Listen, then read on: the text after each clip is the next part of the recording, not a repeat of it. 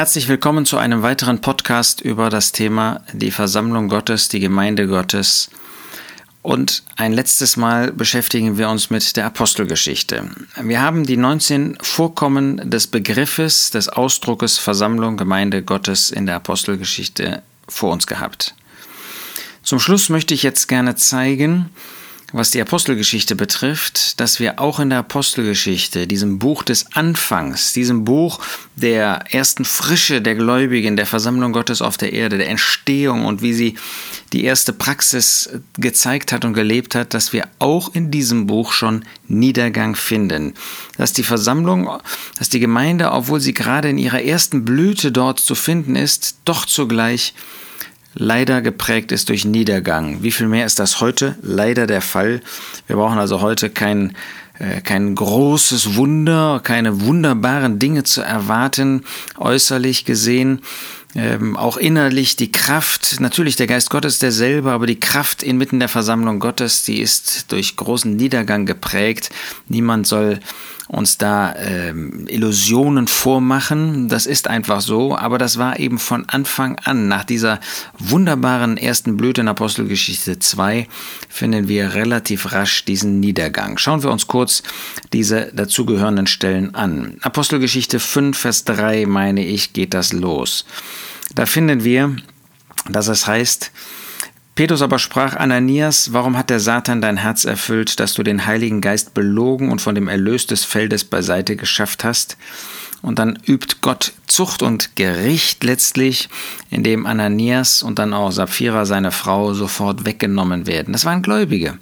Das heißt, wir haben die erste ähm, sichtbare Sünde inmitten der Versammlung Gottes und die war so eklatant, das war ein solches ähm, offensichtliches Lügen und Auflehnen gegen die Autorität Gottes, ähm, dass Gott sofort in Zucht und Gericht handelt und ähm, die beiden wegnimmt. Das muss ähm, schockierend gewesen sein, das das erste Mal so in dieser Weise erlebt zu haben inmitten der Versammlung. Das ist ein ernster Punkt, der ja auch dazu führt, Vers 11, große Furcht kam über die ganze Versammlung und über alle, die es hörten. Das heißt, Ananias und Sapphira hatten so getan, als ob sie den ganzen Erlös ähm, den, vor den Aposteln niedergelegt hätten und in Wirklichkeit haben sie einen großen Teil oder einen Teil jedenfalls beiseite geschafft. Sünde das erste Mal in der Versammlung Gottes, das ist sicherlich der Beginn des Niedergangs. Dann Kapitel 6, Vers 1. In diesen Tagen aber, als die Jünger sich mehrten, entstand ein Murren der Hellenisten gegen die Hebräer, weil ihre Witwen bei der täglichen Bedienung übersehen wurden. Offensichtlich gab es jetzt das erste Mal Zwietracht, Murren, ein Schimpfen übereinander. Und offensichtlich war Versagen da, das muss man sagen. Ähm, das war ähm, auch gar nicht zu bewältigen, was da alles an Aufgaben vorhanden war. Aber es führte eben zu Streit inmitten der Versammlung Gottes, zu Murren. Zwei Kennzeichen, die wir auch heute kennen. Böses in der Versammlung Gottes. Und wie oft wird das in vielen äh, gläubigen Gemeinschaften wird das geduldet, ja, wenn Unmoral da ist, wenn falsche Lehre da ist. Und wir müssen aufpassen, ähm, da an den Orten, wo wir zusammenkommen, dass unsere Herzen da klar stehen und auch wirklich ein klares Urteil haben und danach handeln. Und dann diese Zwietracht, dieses Murren übereinander, gegeneinander, eine ganz traurige Entwicklung. Hier waren die Apostel in der Kraft des Geistes Gottes tätig und haben dieses Murren überwinden können. Schenke Gott, dass es auch heute solche gibt, die das schaffen.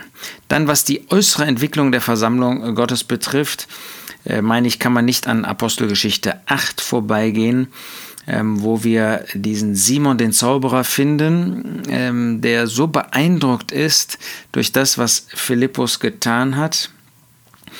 Ähm, auch durch die äh, Zeichen, die dort getan worden sind, durch die Kraft Gottes, die sichtbar wurde, dass er auch glaubte, scheinbar bekehrt war, aber sich ganz schnell als ein Böser, als ein Falscher entpuppte.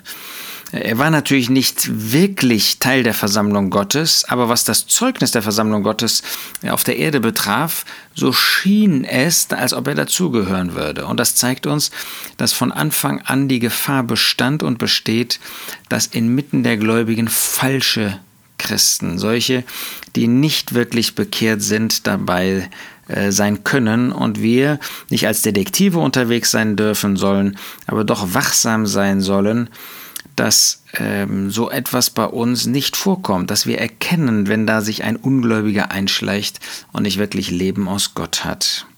Wir haben die Verantwortung, durch geistliche Urteilsfähigkeit das zu erkennen und entsprechend auch die Gläubigen vor der Vermischung zu bewahren. Apostelgeschichte 13 finden wir dann, dass Paulus und ähm, Barnabas die Missionsreise, die erste Missionsreise antreten. Sie nehmen Johannes Markus mit und dann heißt es in Vers 13, Johannes aber trennte sich von ihnen und kehrte nach Jerusalem zurück. Die erste Trennung, natürlich nicht der örtlichen Versammlungen oder so, ähm, aber doch Trennung inmitten der Gläubigen, wo jemand einfach nicht mehr mitmachen möchte, wo der Dienst nicht mehr gemeinsam ausgeübt werden konnte. Hier nicht wegen lehrmäßiger Probleme und Unterschiede, sondern weil einfach einer nicht mehr wollte. Ähm, weil es ihm zu viel war. So finden wir ähm, die Entzweiung, die später dann in Apostelgeschichte 15 leider auch Paulus und Barnabas betrifft in dem Abschnitt 36 bis 41. Und da sehen wir, wie schnell Klüfte zwischen Gläubigen entstehen können. Und das hätte vermieden werden können. Barnabas hätte in einem Geist der Demut und der Sanftmut handeln können. Und Paulus war das geistlich? Da muss man doch ein Fragezeichen hinterstellen. Ja, er wird dann nachher ausgesandt unter der Gnade Gottes. Aber hat er nicht hier in einem Übermaß auch scharf reagiert? Wir müssen uns das immer selber fragen, wenn es solche Entzweiungen gibt, ob nicht auch ein Stück weit wir selbst schuld sind. Zuvor in Kapitel 15, Vers 1 finden wir schon, dass da einige von Judäa herabkamen und die Brüder lehrten, wenn ihr nicht beschnitten werdet nach der Weisheit Gottes, so könnt ihr nicht errettet werden. Da sehen wir, dass falsche Lehre Verbreitung findet inmitten der Gläubigen. Später im Galaterbrief ist das noch schärfer. Wir müssen wachsam sein, dass diese falsche Lehre nicht Einzug erhält. Falsche Praxis ist schon schlimm, aber falsche Lehre hat äh, sowieso falsche Praxis als Folge, aber sie verführt auch von dem Wort Gottes weg. Äh, sie führt von dem Wort Gottes weg, sie verführt die Seelen. Das ist etwas ganz außerordentlich Gefährliches, wo wir wachsam sein müssen. Ähm, und das kann ganz subtil so nebenbei hereinschleichen. Ja, von vielleicht Vorträgen, vielleicht von äh, Beiträgen im Internet, schriftlicher Art, auf YouTube oder wo auch immer, äh, wo wir nicht wachsam sind und dann ist falsche Lehre ganz schnell drin. Wir erleben das. Wir müssen nicht irgendwo weit weg schauen. Ja, wir sehen das, wir haben das erlebt in, der, in den Zusammenkommen, mit denen wir Gemeinschaft haben, hatten. Ähm, und wir leben das jetzt auch immer wieder, dass da auf einmal ähm, Dinge eingeführt werden. Ja, ein Gläubiger hat äh, auf einmal keine zwei Naturen mehr. Das wirkt auf den ersten Blick so nebensächlich wichtig, aber es ist so fundamental, dass wir bei Gottes Wort, bei der Belehrung des Gottes Wortes stehen bleiben und dass der Gläubige zum Beispiel in diesem Fall eine neue Natur und eine alte Natur, ähm, das neue Leben und auch das Fleisch hat ähm, und bis an sein Lebensende und dass das Konsequenzen auch in der Praxis hat, muss ja nicht weiter betont werden. Und so schleicht sich falsche Lehre ein, die fatal ist, ähm, die nicht nur irreführend ist, sondern die dann auch das Glaubensleben massiv beeinflusst und uns leider in falsche Richtungen führt. Dann finden wir in Apostelgeschichte 21 in Vers 20, ähm, dass Paulus nach Jerusalem gekommen war. Sie aber, als sie es gehört hatten, verherrlichten Gott und sprachen, du siehst, Bruder, wie viele Tausende es unter den Juden gibt, die gläubig geworden sind und alle sind Eiferer für das Gesetz. Da sehen wir, dass die Gesetzlichkeit, ja, Galaterbrief wieder, auch Apostelgeschichte 15, Einzug hält inmitten der Gläubigen, inmitten der Versammlung Gottes. Eine ganz, ganz gefährliche Sache, wenn man meint, zum Beispiel, äh, man ist nur geistlich, wenn man äh, bestimmte Dinge tut. Äh, man ist nur geistlich, wenn man ähm, nur so viel arbeitet, ähm, dass man gerade seinen Lebensunterhalt verdienen kann. Und äh, jeder, der ähm, reich ist oder reich wird oder mehr arbeitet, das ist nicht ein entschiedener Christ. Das ist letztlich Gesetzlichkeit. Und das ist im kleinen Format genau das, was wir hier finden, Eiferer für das Gesetz. Das ist inmitten der Christen ist das eine so verbreitete, schlimme Sache, äh, dass man nur ausdrücklich davor warnen muss und sehen kann, wie da Niedergang vorgezeichnet ist. Und dann zum Schluss die Schiffsreise in Apostelgeschichte 27. Ähm, viele Bibelausleger ähm, glauben, und ich meine, dass das auch nachvollziehbar ist, dass wir hier ein Stück weit die Entwicklung der Kirche, der Versammlung der Gemeinde Gottes auf der Erde finden, die letztlich ähm, dadurch geprägt ist, dass das Schiff ähm, eben nicht mehr ähm, klar im Wasser ähm, ist, sondern dass das Schiff letztlich Schiffbruch erleidet. Das ist das, was mit der Versammlung Gottes auf der Erde ist. Was ist heute noch sichtbar davon übrig geblieben? Nicht mehr viel. Und wir müssen sagen, das ist unsere Verantwortung. Wir haben in diesem Punkt versagt.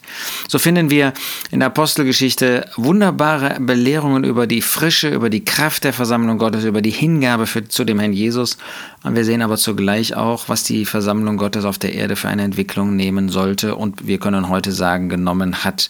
Und das sollte uns warnen, das sollte uns aber nicht müde machen, sollte uns auch nicht resignieren lassen, sondern wir können auch heute nach Gottes Gedanken die Versammlung Gottes verwirklichen. An dem Ort, wo du bist, kannst du nach Gottes Prinzipien, nach Gottes Wünschen, Menschen verwirklichen, was es heißt, Versammlung, Gemeinde Gottes zu sein. Und das wünsche ich dir, dass du, dass wir das daraus lernen, dass wir uns Mut machen lassen, dass wir Vertrauen zu dem Herrn haben und so auch gemeinschaftlich zu seiner Ehre leben.